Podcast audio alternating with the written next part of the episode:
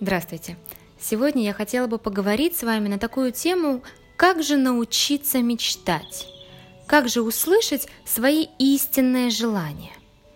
Эту информацию мы не почерпнем из книг, из фильмов, и нам ее никто не скажет из наших знакомых. Но эта информация есть внутри нас.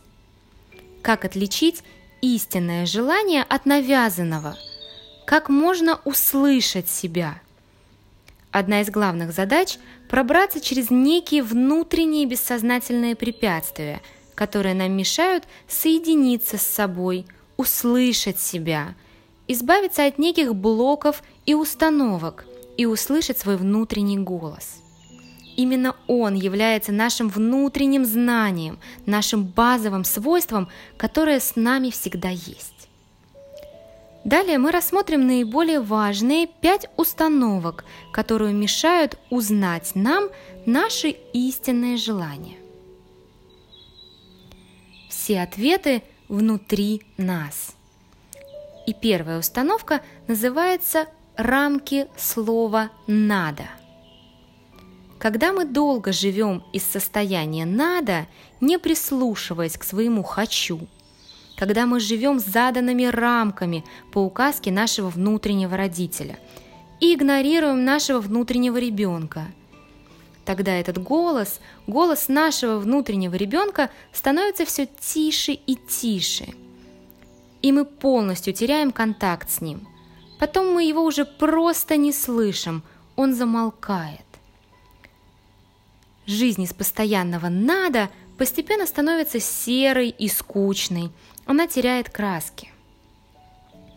Так привычно жить, и многие из нас были воспитаны на чувстве долга, в тех реалиях, которые диктовали свое поведение.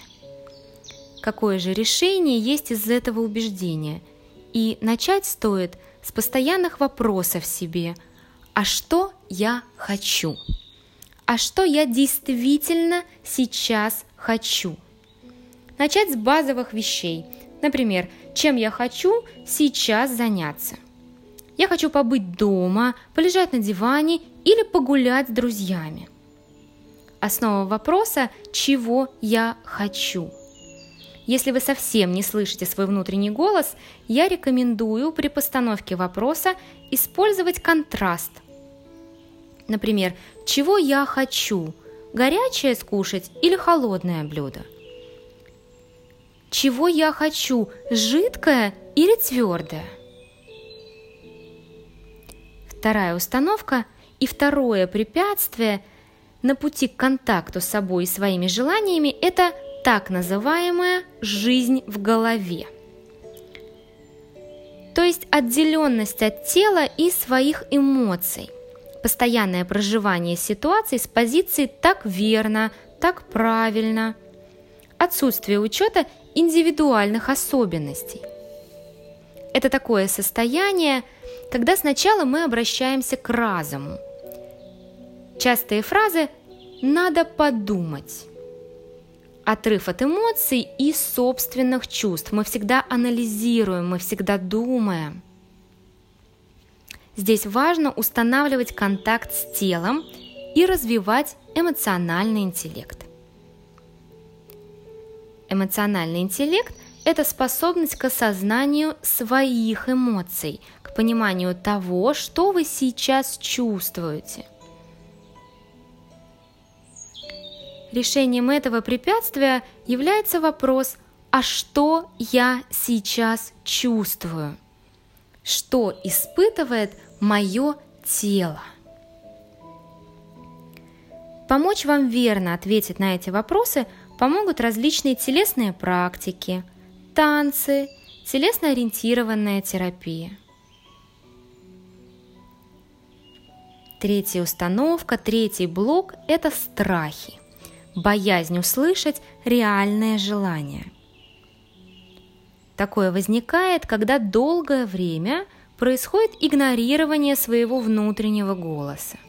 Если мы достаточно долго шли куда-то не туда в своей жизни, долго находимся в каких-то неподходящих для себя условиях или занимаемся не тем, чем мы хотим на самом деле заниматься. Возникает страх услышать себя, Потому что выяснится, что надо менять работу, надо менять образ жизни, место жизни или свое окружение. Это сложное осознание, потому что за ним следуют изменения. А это всегда страшно. Это вход в неизвестность. При работе над данной установкой самое главное – это честность с собой. Увидеть ясно свои страхи – пройти этапы понимания, что в краткосрочной перспективе будет сложно и непонятно. Но долгосрочной перспективе это всегда выигрышный вариант. Научиться задавать себе правильные вопросы является необходимым в проработке данной установки. Научиться также давать себе поддержку – находить источники энергии, которые помогут вам восполнить ваш внутренний запас. Четвертая помеха на пути осознания своих истинных желаний – это склонность к внешнему влиянию. Сюда можно отнести и трюки маркетологов, и идеализация чужого образа жизни – стороннее внушение с использованием методик и схем воздействия на наш выбор, так называемые вирусные мечты.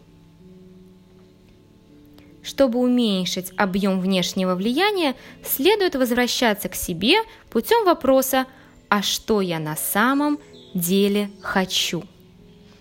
Просто отдохнуть или же действительно я хочу отправиться в кругосветку? можно использовать такую технику, как подстройка к будущему. Представить себя в этом состоянии и прочувствовать, что я чувствую. Прочувствовать свои эмоции, услышать свое тело. Как оно реагирует на вашу визуализацию. Важна честность с собой.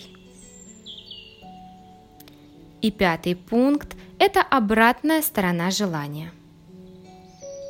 На что вы готовы пойти? Чем готовы пожертвовать? Тот вопрос, на который стоит ответить себе честно.